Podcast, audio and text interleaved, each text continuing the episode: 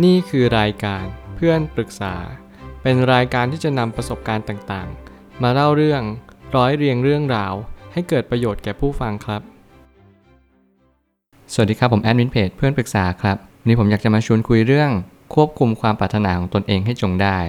ข้อความทวิตจากดาไลลามะ ได้เขียนข้อความไว้ว่า ควบคุมความปรารถนาที่มากมายเอาไว้ เรียนรู้ที่จะใช้ชีวิตท่ามกลางความเป็นจริงที่จำกัด มันไม่ใช่เพียงแค่สิ่งที่คุณสนใจเท่านั้น มันรวมถึงสิ่งที่จำเป็นต่างๆ ถ้าเราต้องการที่จะเอาชนะความท้าทายในชีวิต ที่ถาโถมเข้ามาอยู่อย่างไม่หยุดหย่อน การตามหาความจริงย่อมถูกสร้างขึ้นมา ก็เพราะทรัพยากรต่างๆ มีอยู่อย่างจำกัดในโลกใบนี้ ข้อความทวิตนี้ทำให้ผมรู้สึกว่าการที่เราจะใช้ชีวิตเนี่ย สิ่งที่เราต้องคำนึงที่สุดก็คือ ทุกอย่างมีอยู่จำกัด คุณจะไม่สามารถที่จะใช้ชีวิต เหมือนคิดว่าทุกอย่างมันคืออันลิมิตได้เลย หรือว่าไม่มีอยู่อย่างจำกัด เพราะว่าเมื่อทุกอย่างมันอยู่อย่างจำกัดเนี่ย เราจะเห็นคุณค่าของมัน การเห็นคุณค่าก็เพราะว่าเรารู้ว่าสิ่งนี้มีแค่สิ่งเดียว คนนี้มีแค่คนเดียว หรือว่า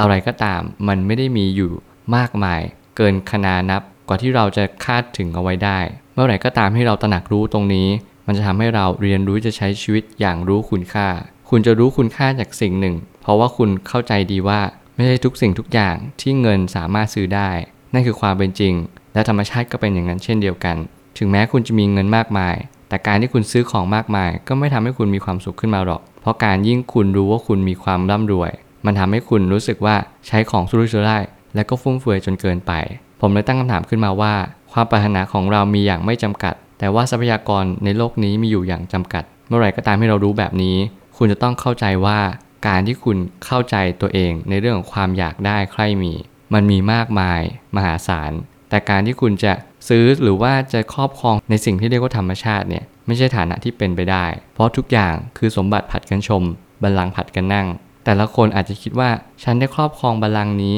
ฉันได้ครอบครองสมบัตินี้ แต่เมื่อไหร่ก็ตามที่คุณจากโลกนี้ไป มันก็จบลงไปแล้ว ไม่มีใครอยู่ค้ำฟ้า และไม่มีคำว่าเป็นอมตะในโลกใบนี้เลย ใช้มันอย่างพอดีสิ่งต่างๆ มีเพียงพอสำหรับคนทุกคนอย่างแน่นอน ผมได้ยินคำนี้แล้วผมก็ไม่เชื่อในตอนแรก แต่ตอนนี้ผมเริ่มเชื่อมากขึ้นเรื่อยๆว่า การที่เราจะมีชีวิตอย่างมีความสุขเนี่ยเราต้องใช้ชีวิตอย่างพอดี เดินทางสายกลางมัชชิมาปฏิปทา ที่พระพุทธเจ้าท่านได้ตรัสเอาไว้ว่า ทางสายกลางเป็นสิ่งที่ดีที่สุด เป็นสิ่งที่ทำให้เราพ้นทุกข์และก็เป็นทางเดียวเท่านั้น ที่จะทำให้เราไปถึงพระนิพพานได้ การแบ่งปันการย่อมเป็นสิ่งที่ดี และความดีนี้จำเป็นต้องสร้างมันขึ้นมา คุณจำเป็นต้องแบ่งปันสิ่งที่คุณคิดว่าควรจะแบ่งปัน อะไรก็ตามที่คนอื่นเขาอยากได้ เงินทองของใช้ของกินอะไรก็แล้วแต่ ที่คุณพอมี และคุณก็พอที่จะแบ่งปันกันได้ สิ่งเหล่านี้มันเป็นสิ่งที่ทำให้ผมเชื่อว่า มนุษย์เราก็จะมีความสุขในความสัมพันธ์มากขึ้น แล้วก็สิ่งที่สำคัญที่สุดก็คือ เราก็จะเรียนรู้ในชีวิตว่า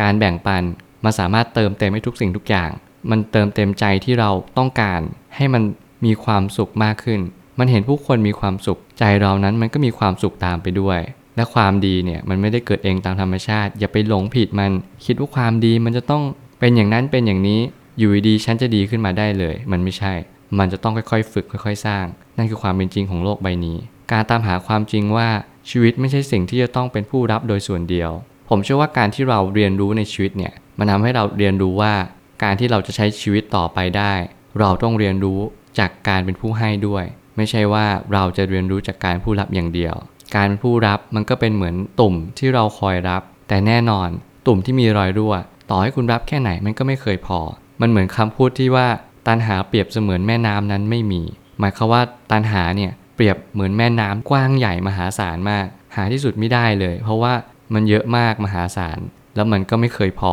แต่ถ้าเกิดสมมติเราสะกดคาว่าพอให้เป็นเนี่ยชีวิตเราก็กลับจะมีความสุขมากยิ่งขึ้น มองสิ่งต่างๆ รอบตัว ที่มันยังพอเห็นคุณค่าได้บ้าง ดื่มด่ำกับธรรมชาติ สิ่งเหล่านี้คือความดี แล้วก็ความจริงว่าเราเป็นใคร เราคือส่วนหนึ่งธรรมชาติ เราก็ควรจะตอบแทนธรรมชาติบ้าง เหมือนที่ธรรมชาติเขาก็ฟูมฟักให้เราเติบโตขึ้นมาได้ สุดท้ายนี้คิดง่าย ๆ ว่าถ้าเราต้องการคนอื่นก็ต้องการ เริ่มต้นที่จะเอาใจเขามาใส่ใจเราบ้าง เอาใจเขามาใส่ใจเราคำนี้เป็นคำจริง และคำนี้เป็นสิ่งที่สำคัญอย่างยิ่ง คุณจะต้องฝึกที่จะเอาใจเขามาใส่ใจเราจำลองความรู้สึกของเขาว่าเขามีความรู้สึกยังไง และเราก็จะเข้าใจเขาว่า อ๋อ คุณก็มีความรู้สึกนึกคิดคล้าย ๆ เรานี่เอง เราก็มีความรู้สึกนึกคิดคล้ายๆ เขานั่นเอง มันทำให้เรารู้ว่าทุกคนรักสุขเกลียดทุก ทุกคนต้องการความปรารถนาดีต่อกันทั้งนั้น แต่ทำไมเราถึงต้องทำร้ายกัน แต่ทำไมเราถึงต้องหลอกลวงกัน สิ่งต่างๆ เหล่านี้มันมาย้ำเตือนเราว่า เราจงเป็นคนที่ดีเถอะ ชีวิตคุณก็จะดีตามอย่างสิ่งที่คุณเป็น